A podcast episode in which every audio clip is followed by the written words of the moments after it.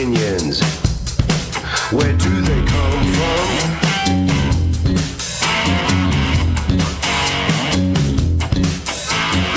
Each day seems Well, that wraps up another edition of Masters of Deception. Brought to you from WCBN FM Ann Arbor. In the basement of the lovely Student Activities Building. Once again, the website wcbn.org slash mod. Hey, masters of deception, not from whence I came. Masters of deception, I know your game. Masters of deception, you want to move. Masters of deception, freedom, earthquake, fire. Masters of Deception is produced at the studios of WCBN FM Ann Arbor. The views and opinions expressed are those of the host, Alex Sergey, and not the- radio station or the regents of the University of Michigan, from whom we gratefully receive our license to broadcast.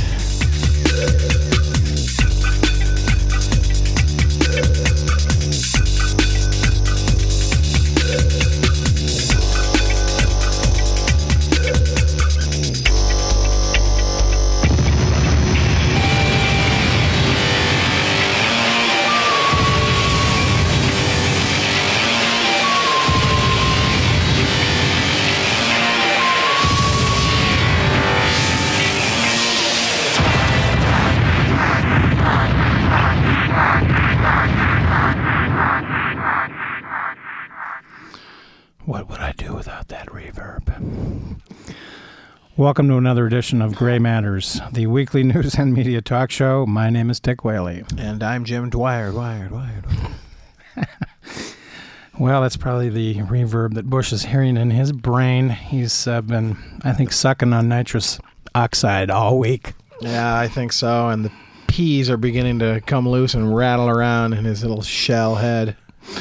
He's, uh, I don't know, his performance last week was about as volatile as the stock market has been recently. Um,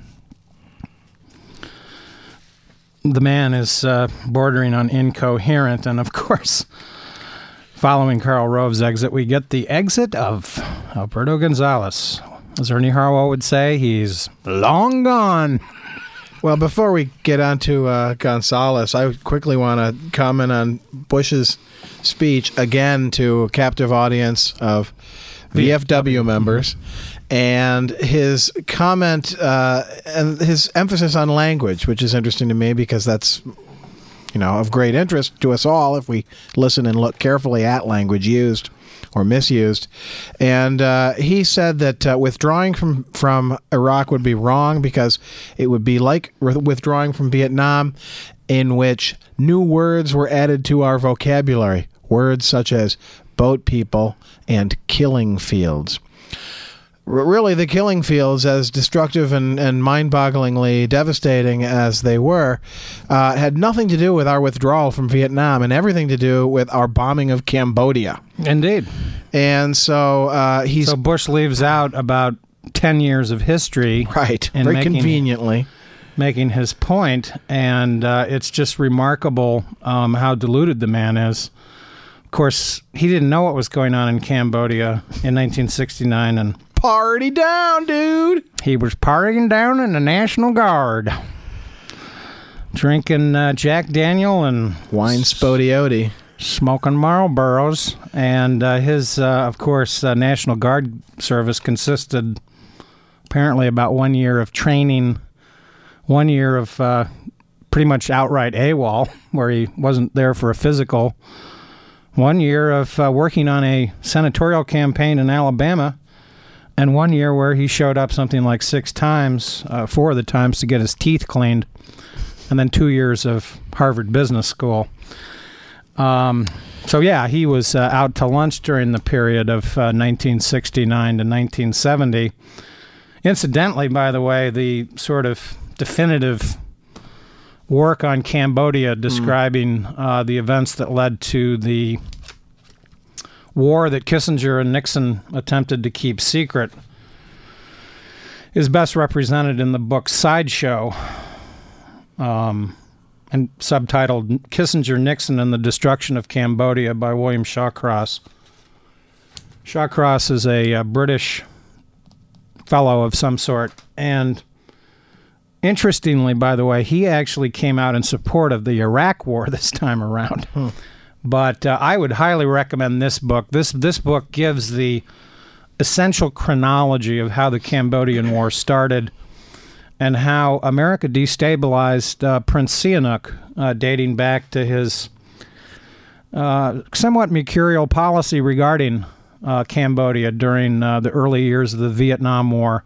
He did pursue a policy of neutrality, and at one time he uh, actually gave or renounced American aid that was uh, given to him starting in the 1950s as part of the Allen Dulles, uh, John Foster Dulles, Dwight Eisenhower, Richard Nixon foreign policy of those years.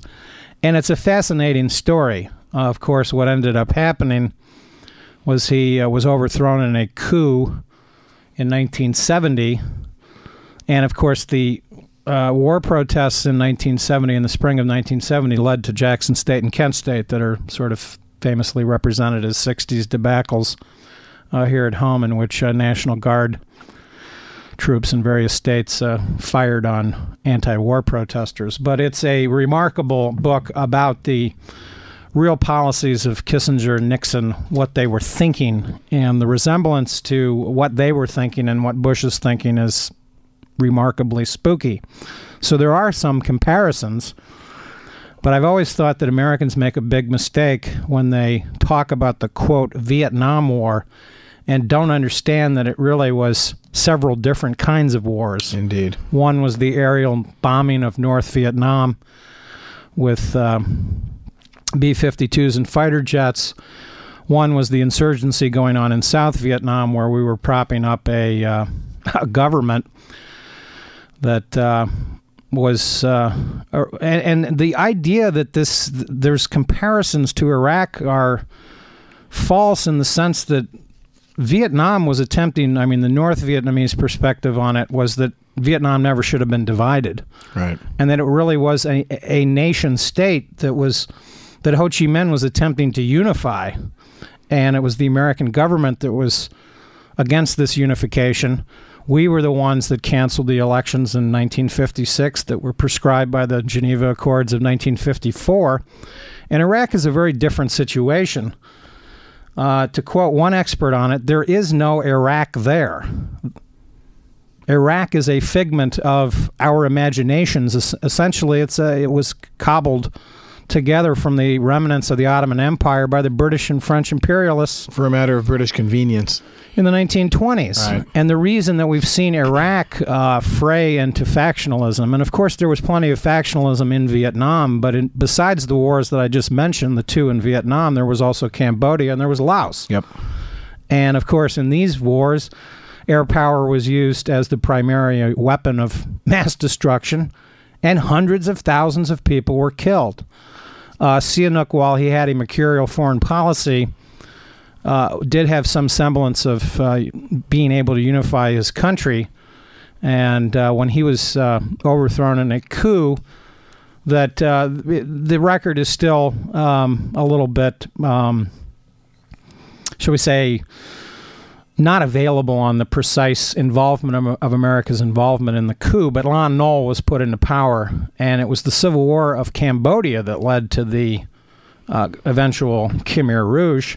And ironically, it was the Vietnamese government that went into Cambodia because the Khmer Rouge were uh, massacring Vietnam, ethnic Vietnamese people that Right. lived in Com- Cambodia. So Bush's claim that uh, a U.S. absence uh, or withdrawal from Vietnam led to some sort of uh, Viet Cong slaughter Yeah. um, is dubious on numerous counts because it was indeed, as you point out, the Vietnamese army post U.S. involvement that went into Cambodia and, and took out Pol Pot.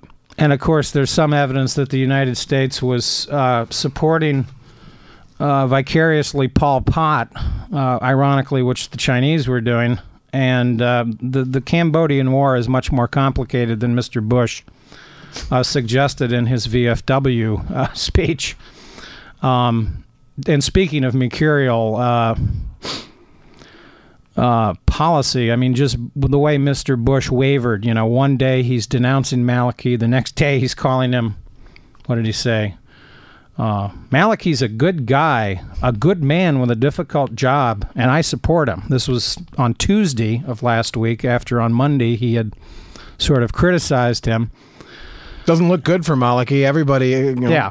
Levin, Clinton, uh, they're all saying, "Oh, Maliki, no, he's no good. He's no good." And this, of course, is actually comparable to how the United States was propping up Diem between the period of 1955 to 1963 when he was assassinated in a coup. And America, of course, was confronted with ineffective, weak, and unstable Vietnamese, South Vietnamese governments thereafter. And we were always propping them up, quote unquote. Yeah, because there was not enough popular support on the ground. So, really, uh, as you correctly point out, the Vietnamese War was a number of wars because uh, it was an occupation in the South. It was an occupation in the South, and uh, the the insur- the our understanding of the insurgency was always uh, poor. Uh, one of the reasons that America went into Cambodia, quote unquote, was uh, the intelligence by the CIA and uh, military intelligence that suggested that there were quote sanctuaries in Cambodia in which the North Vietnamese were um, stationed and moving uh, merchandise down the so-called Ho Chi Minh Trail. Um, at no time, uh, Shawcross makes quite clear in his book did uh, Sihanouk permit or acquiesce, is the actual word that's under debate, to B-52 bombings of Cambodia.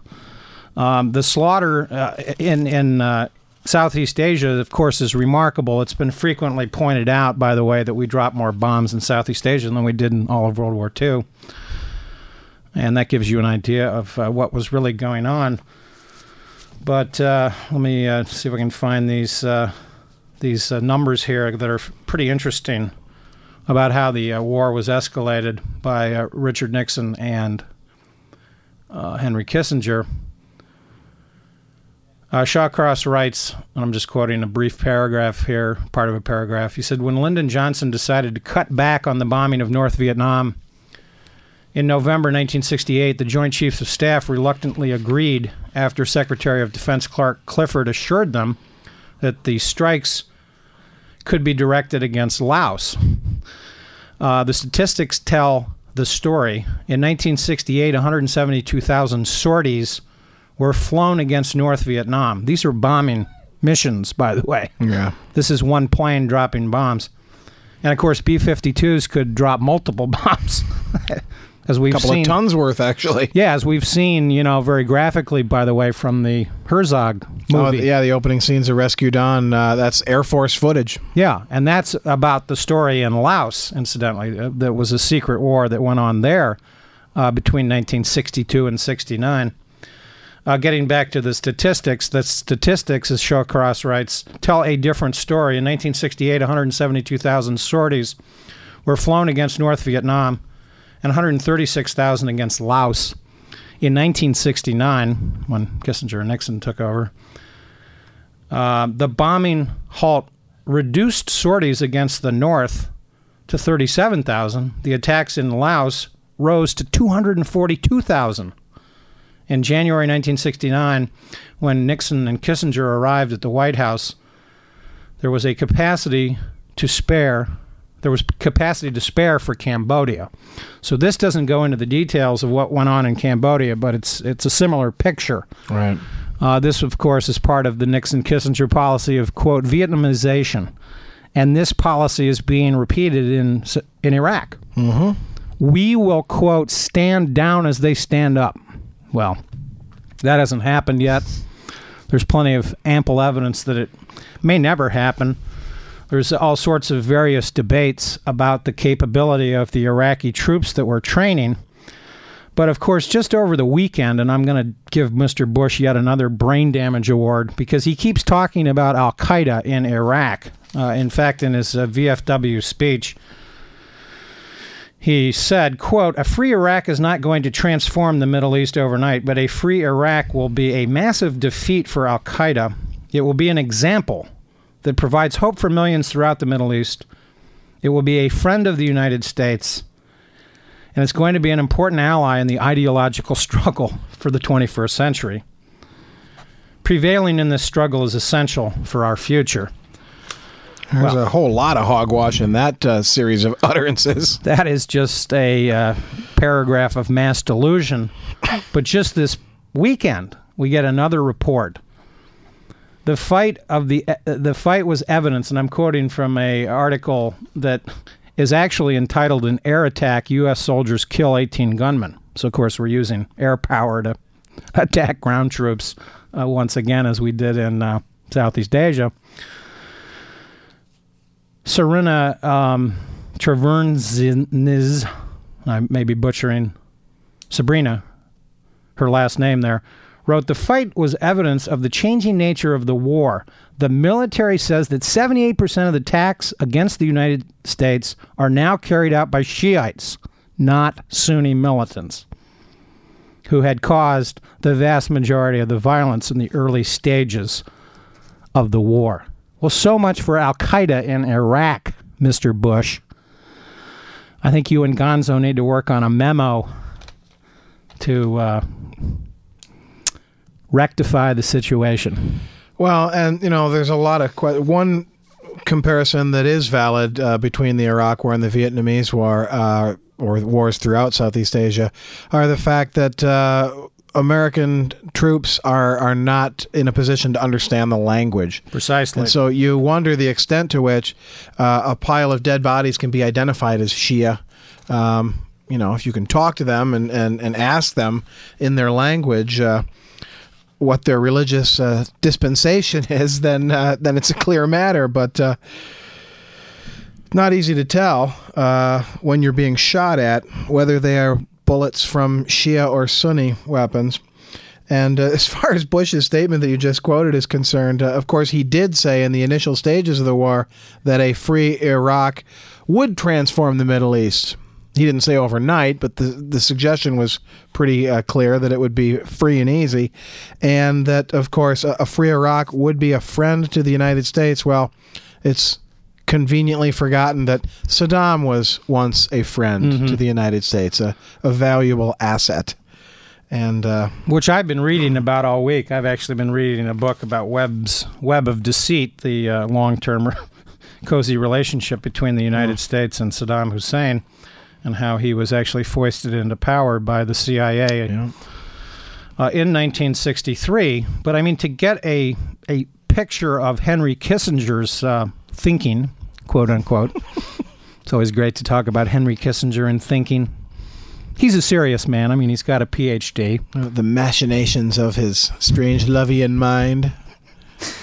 But it, it, what's so similar to his thinking about Southeast Asia um, is is this brief paragraph. And by the way, this uh, one chapter, the the the problem, is is highly recommended. Chapter six in the Shawcross book. Um, Kissinger knew that negotiations were inevitable, but he held quote withdrawal would be disastrous unquote. A victory by a third class communist peasant state over the United States would strengthen the most bellicose factions in the internecine communist struggle around the world and demoralize America's friends in Southeast Asia. And it might encourage Japan or India to move towards Moscow or, Pe- or Beijing. Well, they called it uh, Peking at the time. A, a demonstration of America's Im- impotence in Asia cannot fail to lessen the credibility. This is Kissinger's uh, qu- quoting from Kissinger's thinking. Uh, uh, cannot fail to lessen the fighting in Vietnam only for the Vietnamese. We are also fighting for ourselves and for our international stability, he wrote, in terms of uh, hardly different from the famous statement that year from Assistant Secretary of Defense John McNaughton that, quote, the present U.S. objective in Vietnam is to avoid humiliation, unquote, and at risk was not a friend, Vietnam, but above all, our reputation as a guarantor. This thinking that's going on in the amongst the best and the brightest of the American government back in the mid to late 60s is just exactly comparable to today. It's this delusional thinking. Right. We're in a global struggle. if we don't fight them over there, they're gonna f- have to fight them over here. Well, and the sexual metaphor is troubling too to talk about the impotence of the United States when uh, the position at the time was we were, if you want to take this sexual metaphor further, pounding them really good. We're pounding their ass, and uh, with bomb after bomb after bomb. But there's a point at which wars become unwinnable, regardless of how much firepower you have, Exactly. because the people who live there, that's their home. And this doesn't factor into the equation then or today. The thinking behind our prestige is at fault. People are going to think we are impotent if we do not win this war. Um, that's murderous and uh, clearly criminal because it's a war that's not being fought for defensive purposes. It's it's a war about uh, delusional thought. And how amazing that Bush last week would talk about Maliki in terms of, well, you know, he's not going to be removed by by us or outsiders. He's going to be removed by the Iraqi people. You know, he goes into this little foray into democracy, and and, and I was thinking, well, that's exactly what what's happening at home. Yeah. In other words, uh, let's remove Bush. I'll, I'll, I'll gladly keep Gonzales if Bush just withdraws and, and goes back to Crawford. I mean, this man is. He's dangerous. His thinking is dangerous. His delusions are dangerous. Uh, it's it's absolutely incredible. And needless to say, we're going to hear more of this Kissinger esque thinking over the next month when we get the uh, so called Petraeus report that's going to be written by the White House. And we're going to be told once again that we need to stay the course. The Vietnam comparison that Bush gave in this VFW speech is just absolutely remarkable because it's it's the biggest political blunder I think he's made in quite a while. I mean, it brings back issues about his National Guard service. It was the critics of the of the war in Iraq and in 2002 and 2003 that were comparing what we were about to do to Vietnam. Right. And they were rejecting this. It's remarkable stuff. And uh, all you can say is, unfortunately, the the killing continues, and uh, they may not be killing fields in Iraq, but uh, there is certainly chaos. And uh, what America thinks it's going to win, quote unquote, is uh, a problem in and of itself. Because uh, it gets back to this issue of democracy. If we're if we're trying to pursue democracy in the quote Middle East, why are we so quiet about the United Arab Emirates, Saudi Arabia, Egypt, Jordan, Pakistan. all of our friends? Right. Where's the push for democracy in any of those countries? We're not there to pursue democracy. We are there because of power issues, oil, military basing issues. And I think that Karl Rove had a mad theory back in 2003 as Bush's approval ratings were starting to decline that a quick, easy war in Iraq would bolster the president's reelection. And it did for a while. His approval ratings went up. But very briefly. And it's been a steady decline ever since. And of course, I saw a brilliant cartoon. Shows Bush in front of the uh, aircraft carrier with the slogan "Vietnam accomplished," which sums it up perfectly. Yeah. It, it's, uh, it, I mean, this speech is bad history, and it's uh, very questionable politics to boot. Indeed. Well, the uh, But verdict- luckily, we have Albert Gonzales Right. on the job. He's uh, proud to quote serve the American people. And that's what he said today in his. Uh, by undermining the Constitution he swore to uphold, strangely enough. And uh, some commentators on NPR were heard this afternoon to observe that, in retrospect, maybe Albert Gonzales just wasn't that smart. Do you think? do you think? I mean, wow. Uh, heck of a job, Alberto. Heck of a job, Gonzi. I don't want to call him Gonzo as some do because that's a venerated term for me that invokes Hunter S. Thompson, a man of integrity and uh, intelligence. Uh. right. But uh, Alberto Gonzales, eh, you know, if the, the good people at NPR uh, were were paying attention back when Alberto Gonzales said that the conditions, and I'm paraphrasing here, the conditions being faced by the United States today in this war on terror rendered the Geneva Convention quaint. Yeah. That's one of the most criminally insane and moronic things I've ever heard come out of an administration figure uh, in, in memory out of Washington. The Geneva Conventions rendered quaint? What's he talking about? World War II did not render the Geneva Conventions quaint. That was quite a skirmish. Skirmish there, World War II. And yet, the Geneva Conventions were upheld throughout that time period. Yeah, and I've always been troubled by the phrase unlawful enemy combatant because if you if the United States can designate people as such, why can't other countries label Right. the American military that's in Iraq, in Afghanistan as un and possibly going into Pakistan?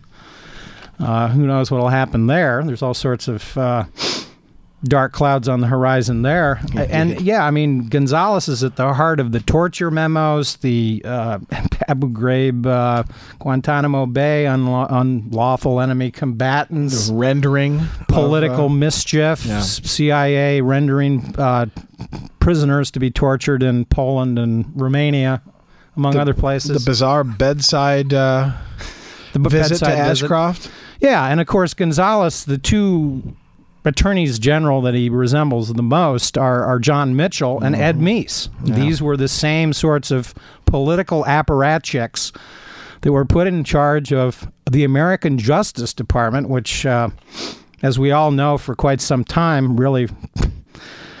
Most of the 20th century really was pretty much of an oxymoron.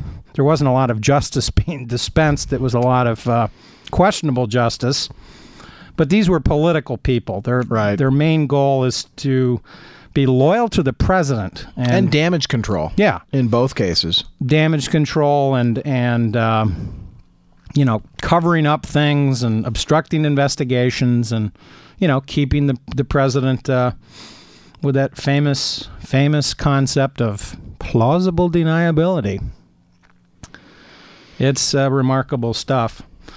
And as for uh, Alberto Gonzales, he's just one more example of the incredible oh line long, long line of political loyalists that have that are essentially incompetent that have been put into power in the American government that uh, has has beleaguered the Bush administration from the beginning of time. it's remarkable stuff. Uh, was he ever qualified to be attorney general? Of course not. Is he a nice guy? Well, he probably is a nice guy, but do we really want nice guys running the Justice Department? I don't know. I think we want competent people that understand the rule of law and understand that the attorney general actually is supposed to serve the American people, not the president. Yeah, the Bush administration seems to have such a fond notion of executive privilege that they've invoked uh, Nixon's famous utterance to David Frost that when the president does it, it's not illegal. That's right. But that is, in fact, not true.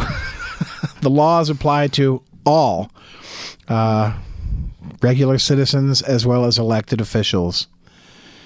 And of course, the Shawcross book goes into uh, falsification of records that Kissinger and Nixon were involved in and the Cambodian uh, disaster. And uh, I would recommend that George Bush uh, read some more credible uh, accounts of the Vietnam War because if he believes for one second that we lost because we we quit, I think that's the word he's he's Yeah. we, we're we, we're not quitters around Well, here. that's the standard conservative uh, explanation of Vietnam is we lost because we quit because we were weak because of hippies and protesters. Yeah. We were there for 30 years and uh, accomplished nothing. A lot of damage. Destroyed Yeah. millions of people's lives and uh, at an incredible expense. Uh, this is continuing in Iraq today.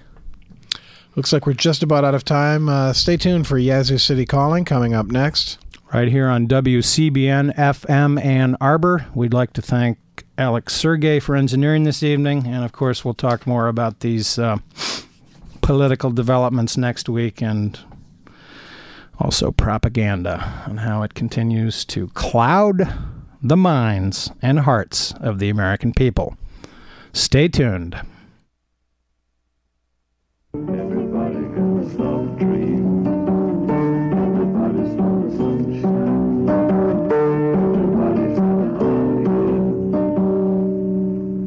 Surprise, surprise.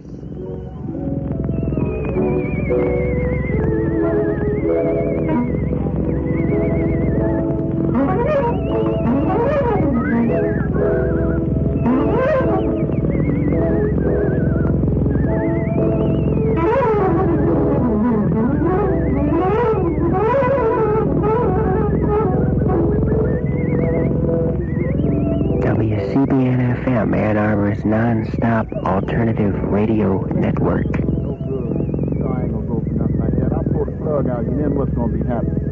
Ain't nothing gonna be happening. We are the ones that been waking up the world. You don't want me to go to sleep. Pull the plug out of you and you'll be dead. I got a computer at home that's mean that was invented back in 1930 something. You know the piano roll? You scared of that? How, how hit is a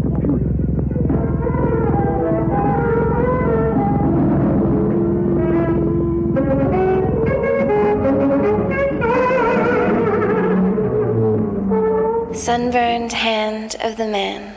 Sunday, September 2nd, 2007, WCBN and the University of Michigan Museum of Art present Sunburned Hand of the Man, Odd Clouds and Graveyards at the Neutral Zone B-side, 310 East Washington, all ages, totally free.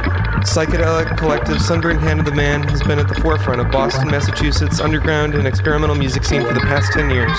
Opening acts include Odd Clouds of Detroit, Michigan, featuring members of Cotton Museum, Slither, and Sick Llama, and also Graveyards, featuring John Olson of Wolf Eyes. And of course, WCBN will be on hand to tell you everything you need to know about becoming a DJ at Ann Arbor's only truly independent radio station, 88.3 FM. Sunburned Hand of the Man, Odd Clouds, and Graveyards. Doors at 7, admission is free. For more information, check WCBN.org.